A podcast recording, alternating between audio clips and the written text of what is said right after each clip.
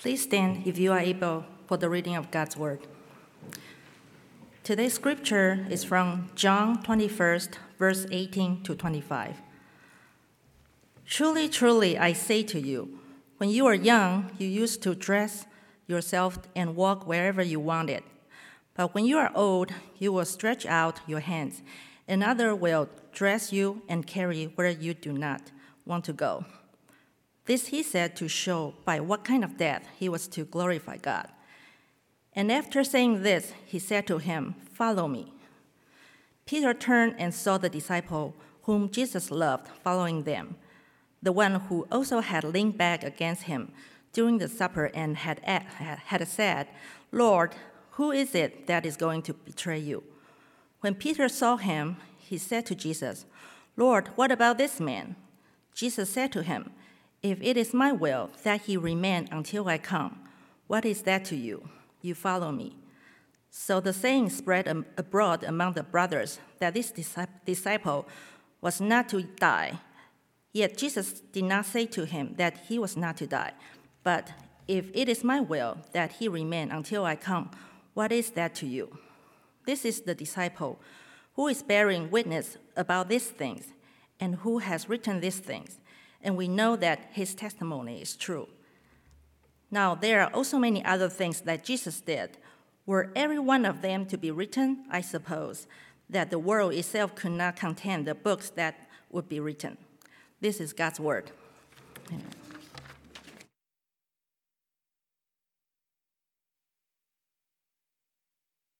It's from from Sandy Island. Um, we had beautiful weather up there, which I imagine you had here as well. So it's been a good weekend. One of one of the highlights was just as Travis was introducing the speaker, a duck walked in, crossed the front pew, went down the center aisle looking each side as though he was looking for a seat, spent about five minutes in the back of the room, and about five minutes into the talk, he comes back down the center aisle and, and exits. I guess he I guess he wasn't understanding the message, but uh, he joined us for a while. So, uh, of course, Doctor DeCampos from Gordon-Conwell is up there, and he's speaking on discipleship and what it means to be a disciple, which is where we are tr- trying to move our church, to be more outwardly focused by reaching out into Metro West and to be developing ourselves through discipleship relationships, which is why we have the two Sunday school classes next week on evangelism and discipleship. What I found interesting as he spoke was the overlap between what he was saying and what our passage is about this morning. He speaks about discipleship, and this morning we speak about what it means to have a personal relationship with Christ. They're really two sides of the same coin because discipleship is growing in that personal relationship. You know, we are often, uh, we often say as Christians, Christianity isn't so much a religion as it is a relationship with God. We talk about having a personal relationship with Jesus Christ. But what does that really mean?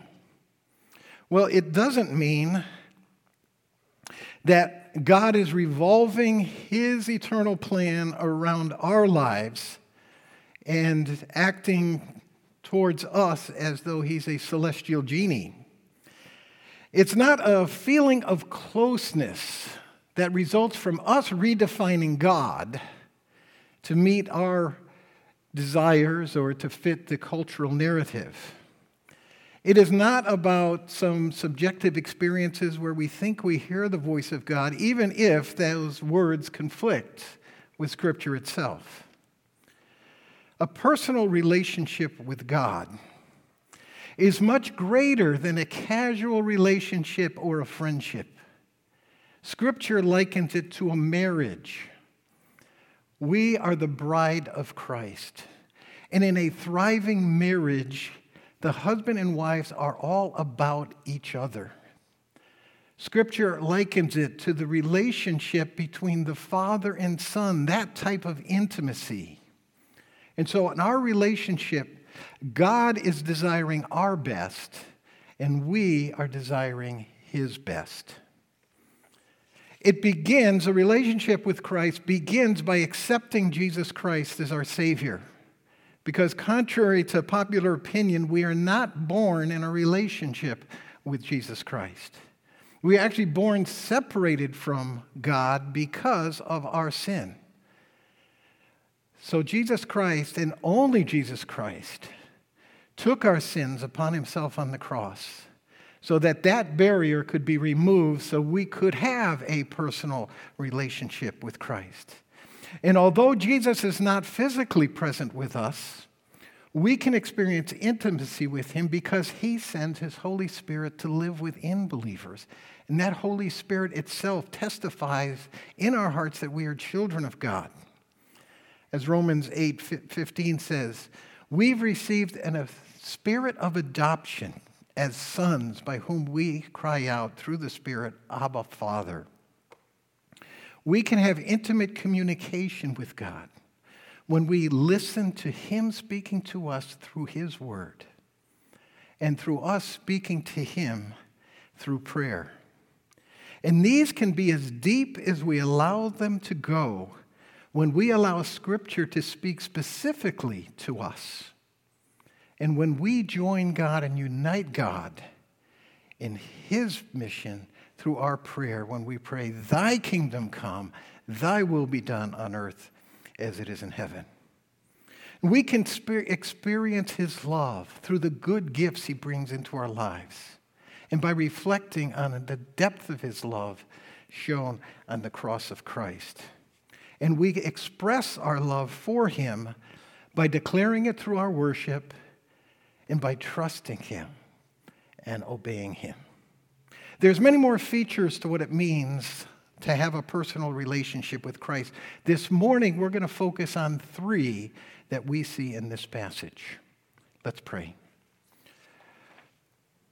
Our Father, meet us where we are. We, we're talking about a personal relationship. So speak personally to me this morning and to each one of us through your word, by your Spirit, so that we might know Christ more deeply and follow him more nearly. In Jesus' name we pray. Amen. The Gospel of John, which we are concluding this morning, is about Jesus, and it's about us. It begins with Jesus' identity as the Word of God. And that Word was with God, and that Word was God. It speaks of him as the only begotten Son, full of grace and truth, the one who displayed, the only one who could display the glory of God, the one whom perfectly imaged God himself. The gospel walks us through the life of Christ, showing us that he provides everything in life that we need. He gives us life abundantly. He offers us living water to quench our spiritual thirst.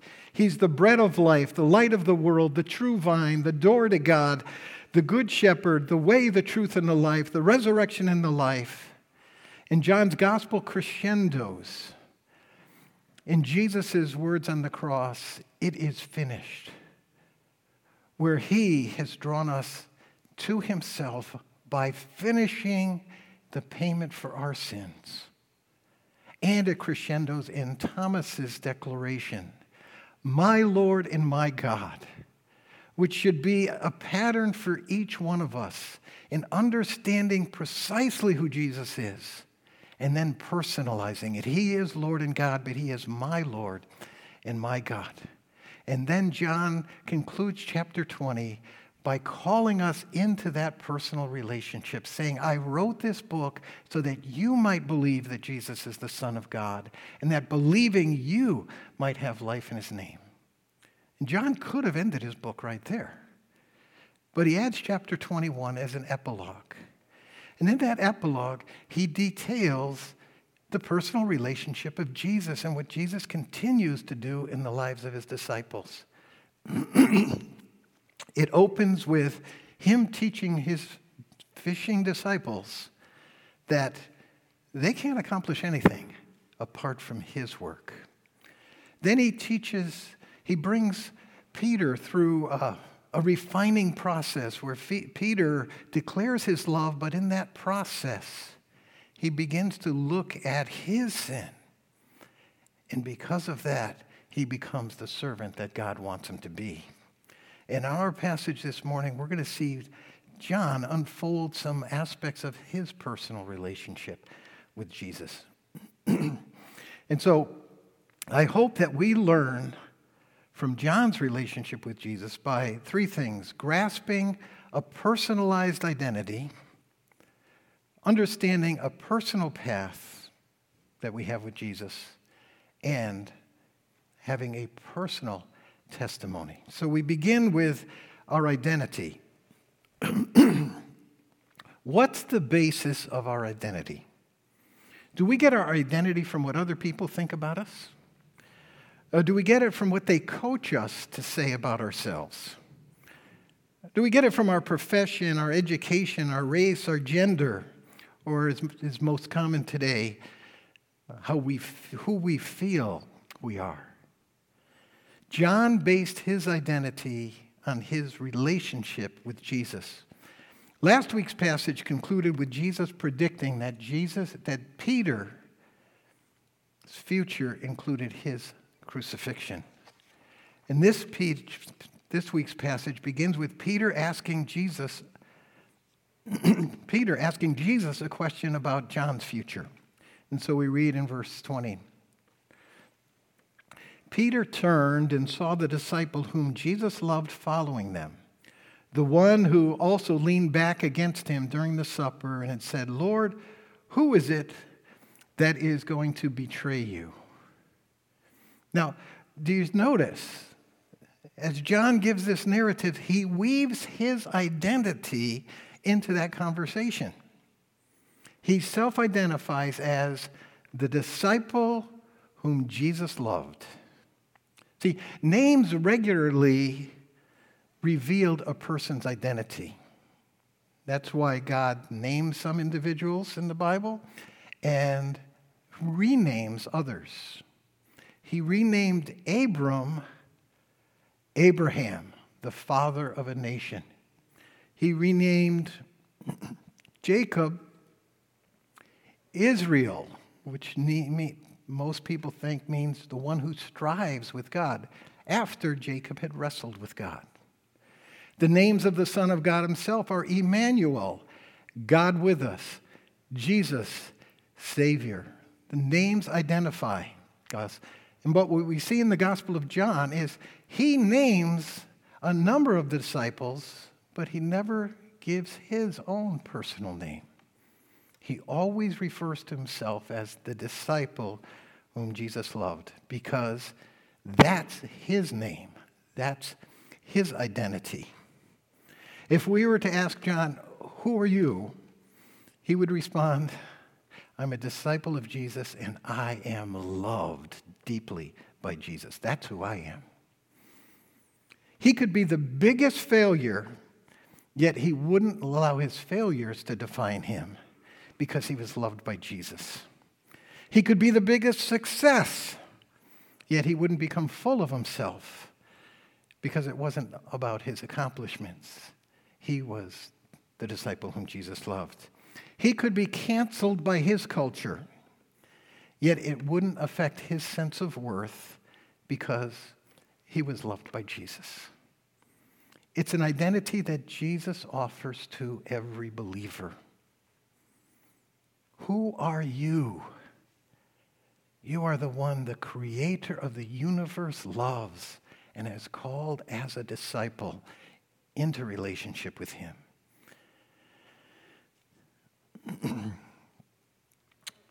He was loved. He was also a disciple. Being loved means Jesus is for us. Being a disciple means we are for Jesus. It's a balance in our identity. As disciples of Jesus, we join the greatest cause in the whole universe for all time into eternity itself. Wow, what an identity. And our identity determines what we invest our lives in. John invested his life in letting the world know that Jesus loves them. God so loved the world, he gave his only begotten Son as the most... God so loved the world, he sent his only begotten Son. That's the most memorable verse of the whole gospel, the Gospel of John. As disciples, we understand our identity is firm, yet we ourselves are being transformed more and more into the image of God, which is our ultimate divine identity as well. As disciples of Jesus, we invest in what Jesus invests in. But John not only spoke of his identity, he also described one of the most intimate moments between him and Jesus. Remember, the verse says that John had leaned back against Jesus during the supper and said, "Lord, who is it that's going to betray you?" New American Standard uh, interprets this a little more literally, and it says that John rested his head on Jesus' bosom. As I said in an earlier sermon, this speaks of the greatest intimacy. In the first chapter of John, he says that Jesus, the Son of God, was in the bosom of the Father. So, whom do you let rest on your bosom? There's probably only three people I let rest on my bosom. It's my wife and my two granddaughters. If Steve comes over and just kind of rests his head on my bosom, I'm going to go, uh, let's have a little distance here. But John remembers that moment of intimacy. And then that moment of intimacy where he asked Jesus, who is it that's going to betray you? As he, he shows his concern for Jesus.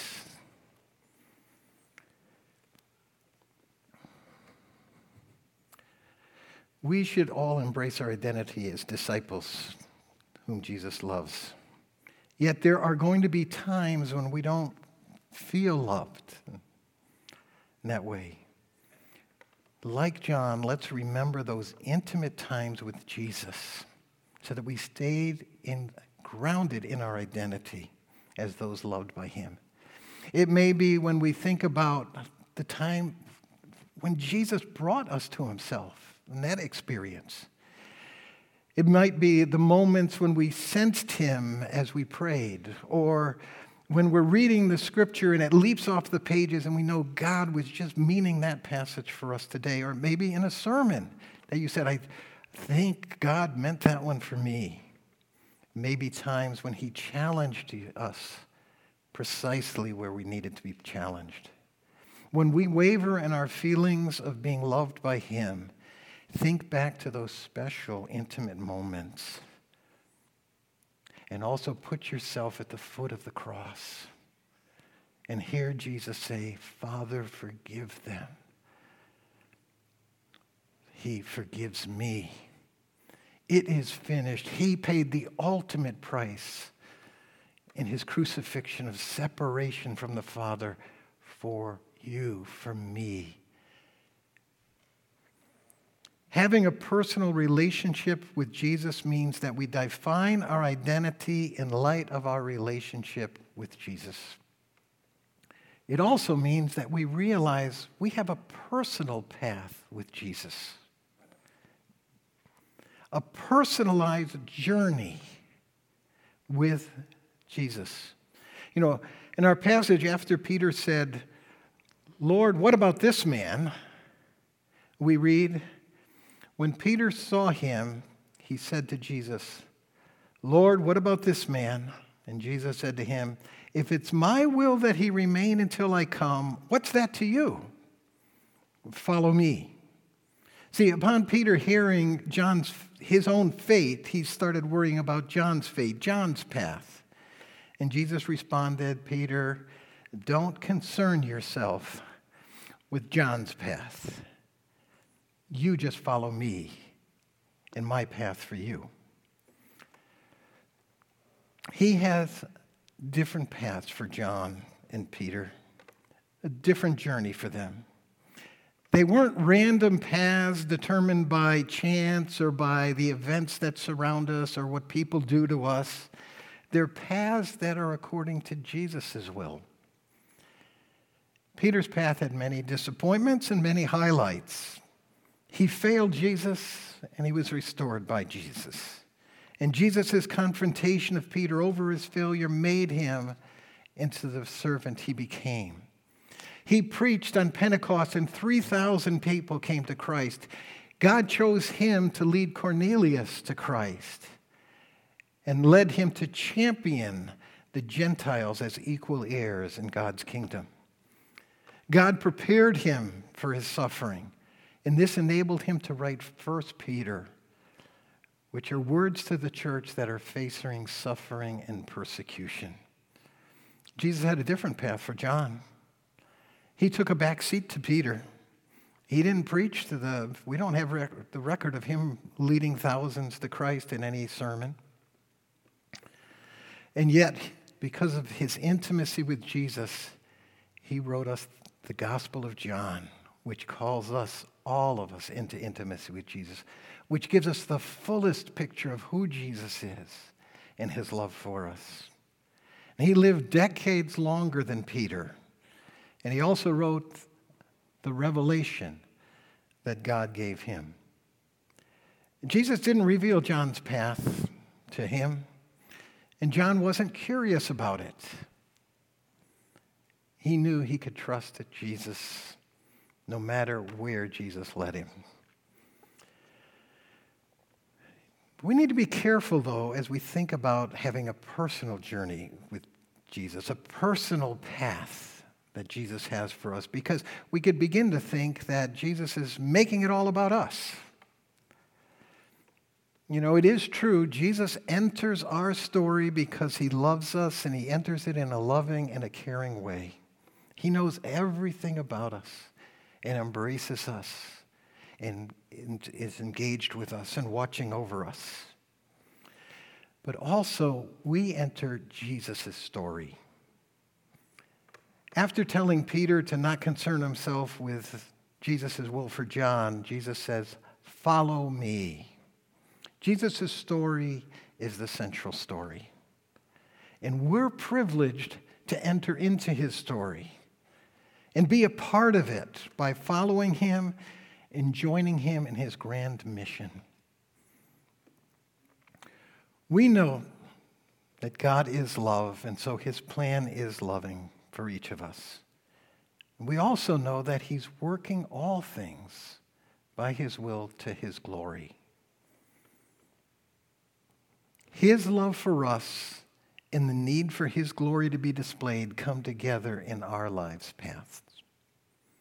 We see it in Paul's declaration in Romans eight twenty-eight when he says, "We know God causes all things to work together for good to those who love God and to those who are called according to his purpose."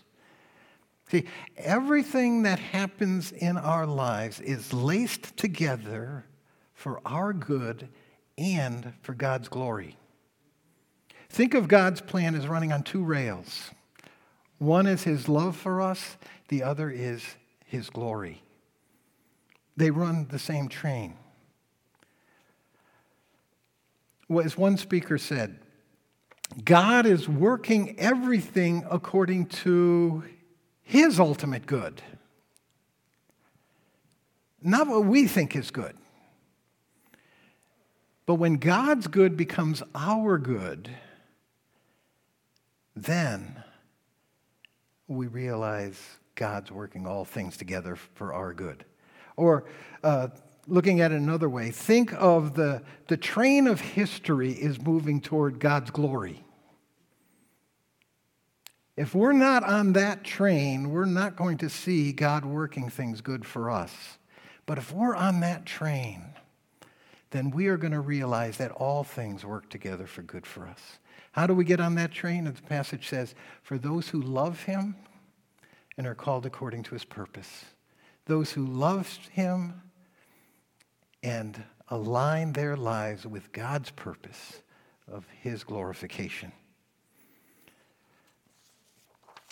Unfortunately, we have myopic perspectives, which often lead us to become unsettled when we experience the pains of life, the tragedies, the disappointments, the suffering, or see that in other people's lives, or just look around the world and see the horrors of what's happening in our world. So there's some important truths for us that can help us through these times. First of all, cling to the gospel, to the cross of Christ, because that's where we ground ourselves in the love of Christ.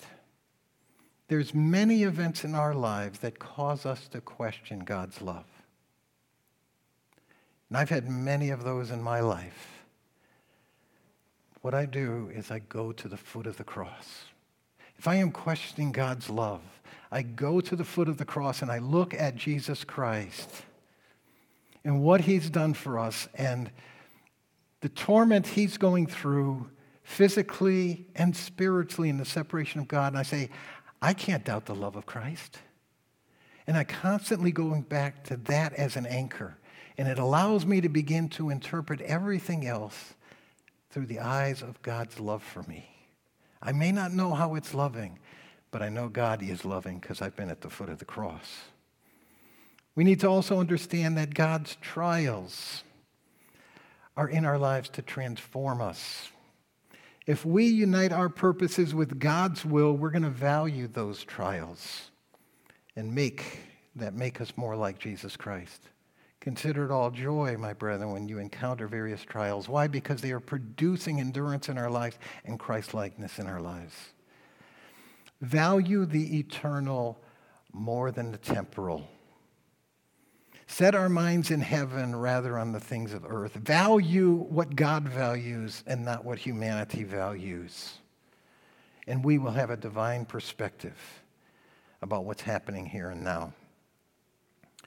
Know that even evil is used by God.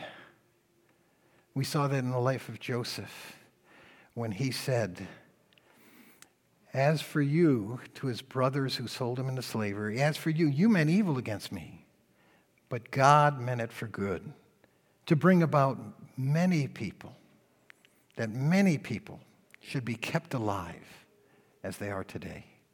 He saw something, that life wasn't about him, it was about God and what God was doing for the world. God used even evil in that lesson. And then realize that our lives are woven into God's greater story. Our life isn't God's story. We are a part of God's story.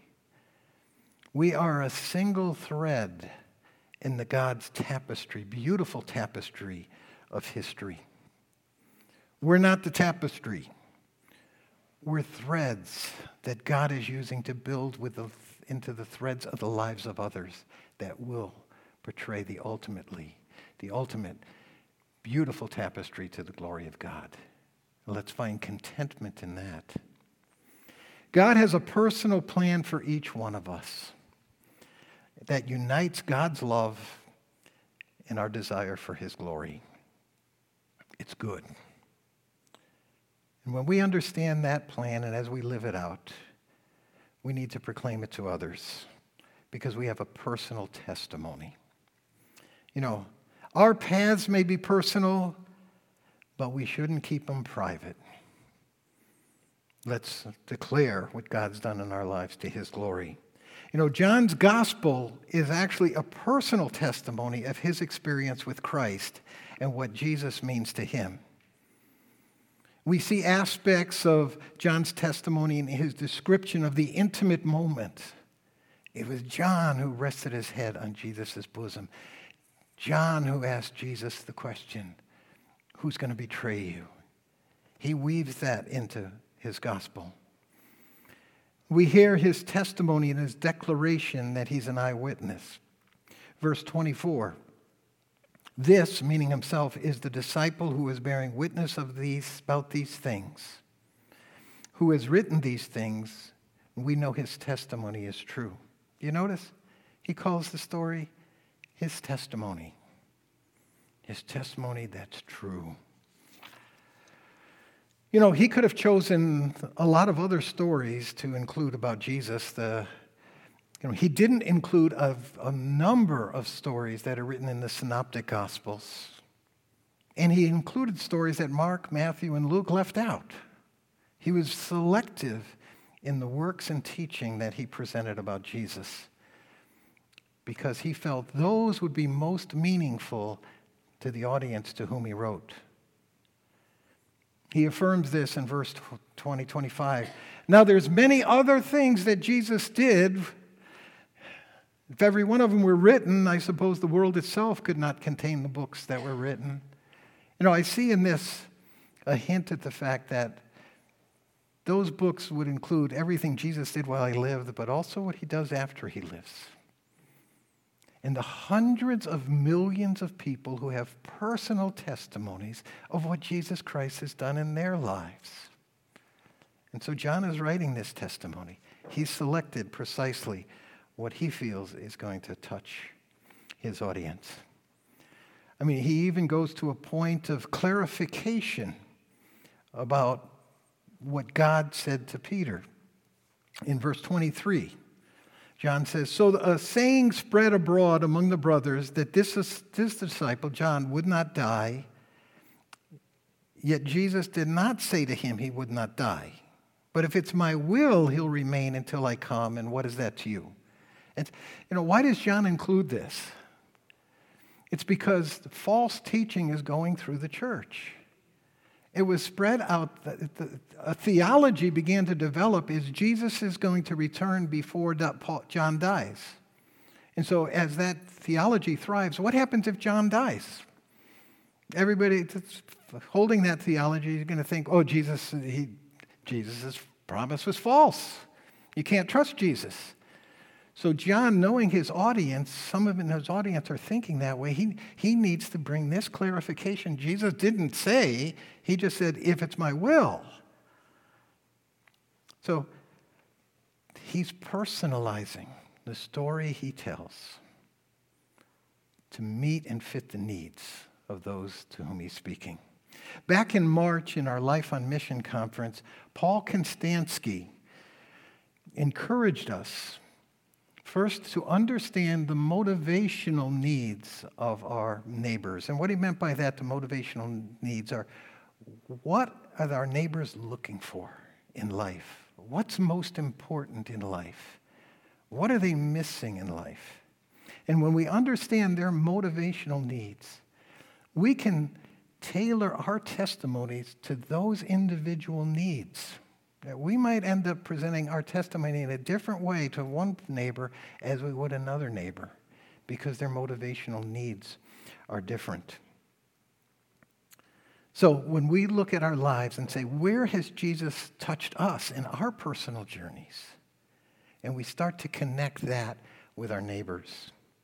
This is precisely what John's done in his gospel. He spoke to doubters like Thomas, who say, I, I can't believe unless I see.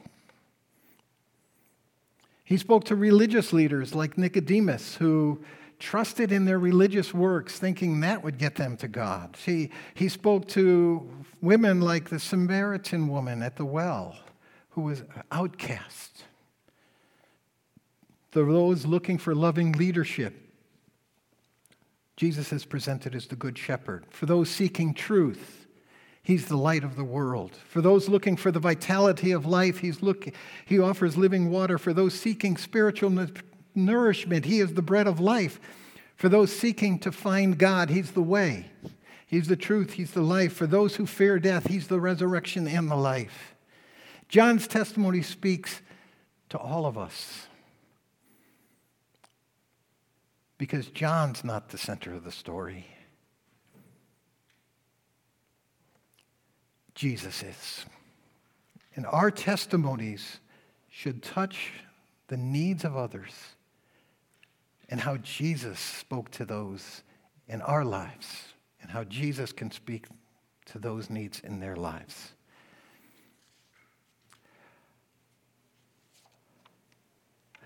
Believers have a personal relationship with Jesus Christ.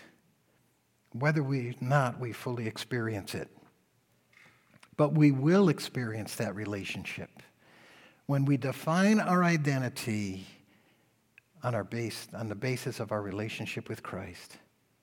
When we walk with Jesus in the personal path that he's willed for us, and when we fashion our story into a personal testimony to proclaim Christ to those who need him. The beginning, center, and end of John's gospel exalts Jesus. May our stories do the same. Our Father, we thank you for the richness of your word, for how uh, it speaks right to us. And I just pray that, Lord, we will take away and we will be grounded in the glorious truths you've led us to see this morning. In Jesus' name we pray.